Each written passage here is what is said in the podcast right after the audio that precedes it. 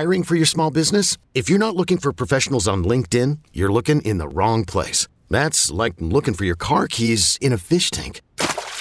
LinkedIn helps you hire professionals you can't find anywhere else, even those who aren't actively searching for a new job but might be open to the perfect role. In a given month, over 70% of LinkedIn users don't even visit other leading job sites. So start looking in the right place. With LinkedIn, you can hire professionals like a professional. Post your free job on linkedin.com slash recommend today.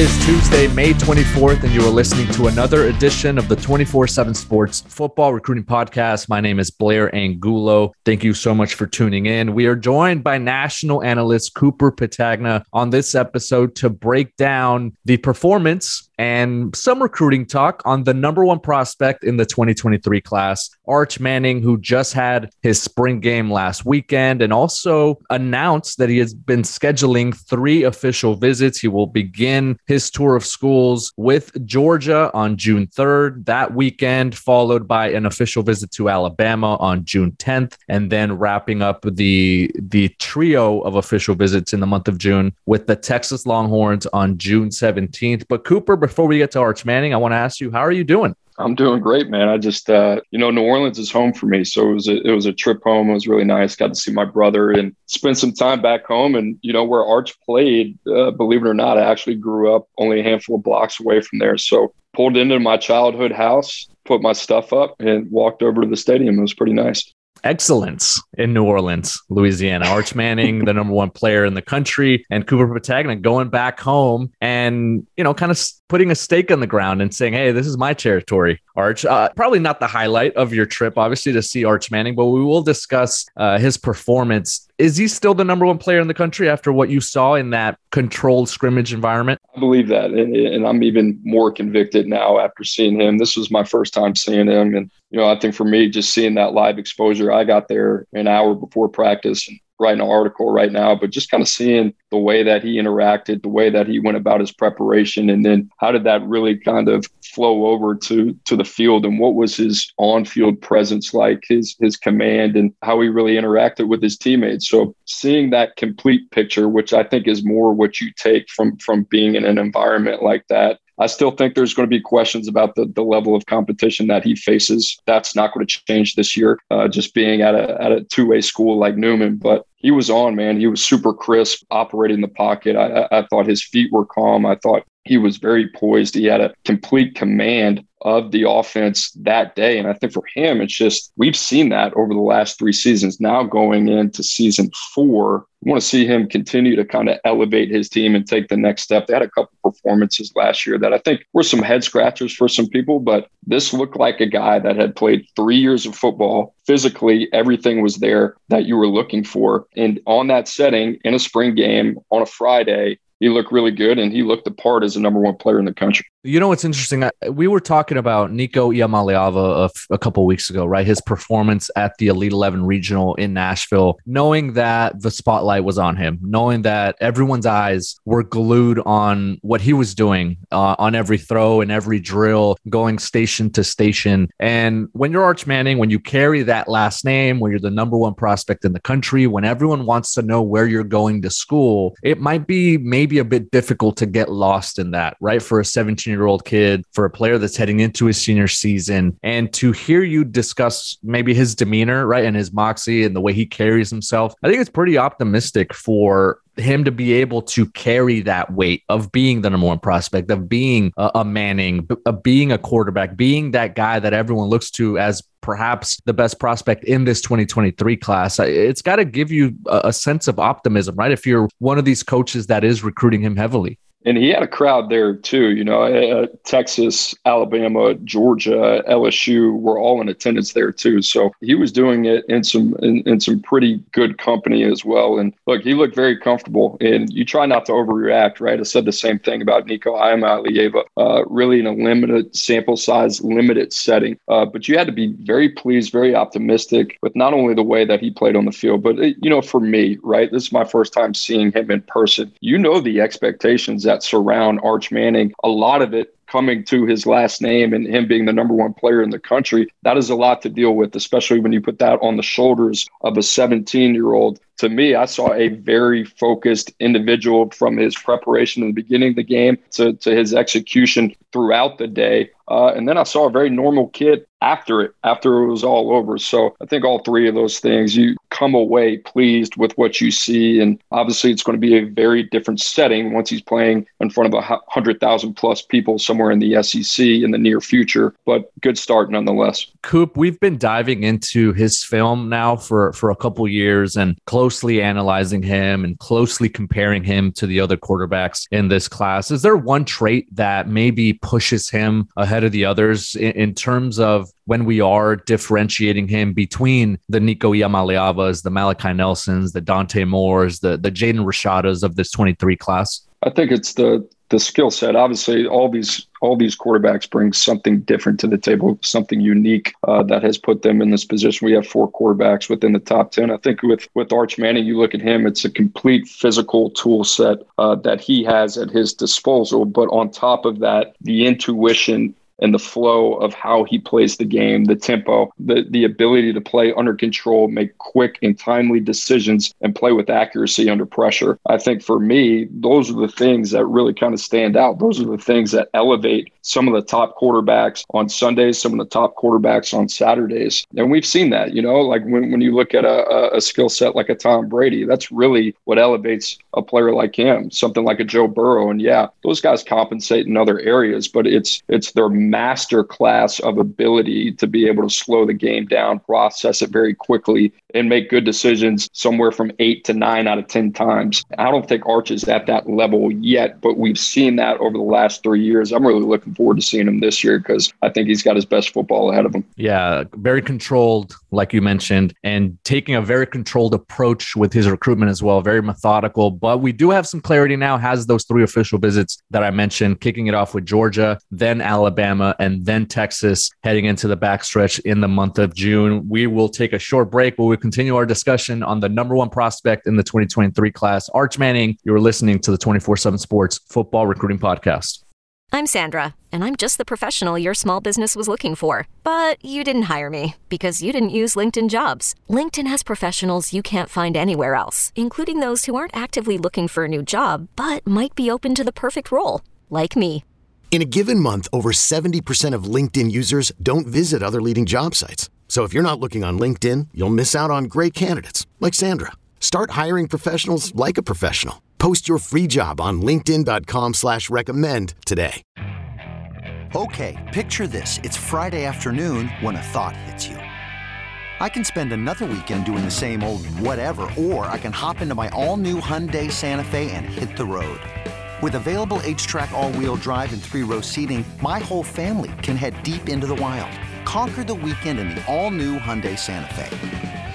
Visit HyundaiUSA.com or call 562 for more details.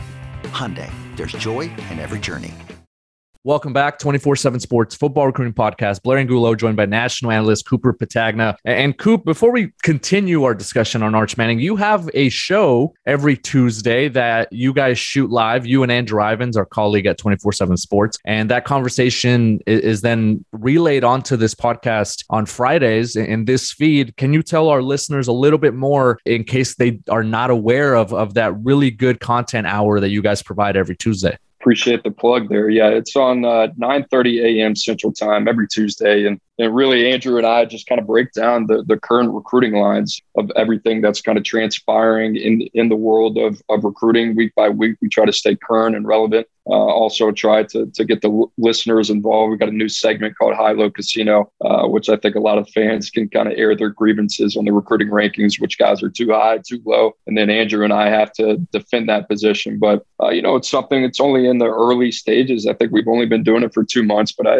I think the networks got some really cool stuff planned with it, and, and we're certainly excited about it as well. Do we have a name for it yet? We do have a name. Uh, you know, we're still working with uh, my buddy Trey Scott in terms of the finality of that. Uh, okay. Okay. Of, of, when we can actually put that out there in the public. But we do Okay, have a name. perfect. I, I yeah, keeping it under wraps. I like it.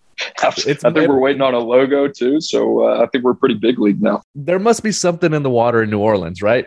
With all the secrecy going around. You know, they actually have boiled water advisors in the, in New Orleans. So that's actually, I'm, I'm sure there's a lot of things in New Orleans. Yeah, yeah, a lot of secrecy. So yeah, stay tuned for that. The show will be named soon. Um, and obviously a logo will come out and great stuff there with Cooper Petagna and, and Andrew Ivins and, and a player that I know you guys will continue to discuss on those Tuesdays is Arch Manning.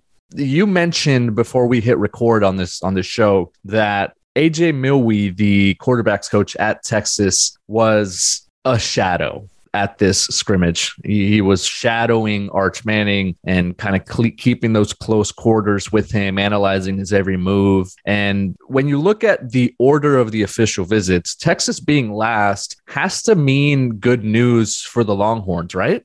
Yes and no. You know, I think it's a it's a two sided question. I think if, if Arch were to choose today, and this is this is speculative, I, I think there's a high level of comfort with all three of these programs: Alabama, Georgia, Texas. I think for me, it would probably come down to Texas and Georgia, and I think Texas has done, to their credit, everything right to put themselves in a position to land Arch Manning. I think what's next for them. We talked before the show, me and you, Blair, about finality, right? And now Arch is is potentially could make a decision. That's to me, that's what those OBs say is going to try to get the decision done before the season starts. I think that would be ideal for him. But the level of finality, if you were to commit to a place like Alabama or Georgia, two programs that just played for a national title versus a team that just went five and seven last year in Texas, I think that's different, right? So if he commits to Texas and let's say next month or, or early in the summer, is that really over, right? Is Arch Manning really going to sign his name there come December? That's a lot of time left for a program like Alabama or Georgia or maybe anybody else to make their move. And for me, Texas still has something to prove to, to Arch Manning. They have to go out there and show that they are trending in the right direction. And I think they have to go out there and show that they can be competitive week two against a team like Alabama. And Arch Manning has to know that he's going into a very stable organization you know, and and you say you start talking about these teams and and kind of you know doing a pros and cons list. You know, one of these is not the same, right? Nick Saban, Kirby Smart, Steve Sarkisian, uh, and then you start talking about the track record. You start talking about the success. You know, to me, that's all going to play out now you know, whether Arch decides to to go to Texas, you know, I'm not shutting the door on anything, and I'm not trying to rain on Texas's parade, but they have to go out there with a one one program between these three that is not on solid footing or foundation. So to say that this is going to be, you know, open and shut if he decides to commit to them, I think that'd be silly. I do feel like there is some jostling going around a number of times, right? With with various recruitments, and with this this one being as methodical as it's been, as in depth as it's been, it's been so thorough, right? He's taken multiple visits to all these schools. It seems like very calculated, and there's a lot of research going on, a lot of conversations. I'm not sure that the order of visits matter, but I, I do feel like there is a sense here of like, okay, you're going to go here, you're going to go here, and then you're going to come to us and, and check us out. And there might be some visits during the season. There might be uh, places that he gets out to during those fall Saturdays, right? Where he's able to go out and check out some game day atmospheres again and, and, and really get a feel for, for the, the vibe within the locker rooms at these programs. Dating back to your time in recruiting offices, did you have a preference? Did you want to have the first visit? Did you want to have the last one? Or, or did it just vary on, on the recruit? It varied on the recruit. You know, you look at a guy like Arch Manning, and he's he's different. How is he getting to to Texas? How is he getting to to Tuscaloosa or Athens? You know, we've seen him. I think he he's got the resources, and and obviously he can he can hop on a quick flight and get there, and that's no issue, right? Which is part of a reason when you start to evaluate this over the summer versus evaluating a prospect that really doesn't have those resources and has to rely on a university to pay their way for an official visit, that last important becomes very important. Now, in the case of Arch Manning, you know, in terms of the accessibility to the places that he wants to go, that's not going to be an issue for him, even throughout the season, right? So, you know, he's been to, to all three of these programs multiple times. He's had multiple exposures to all three of them.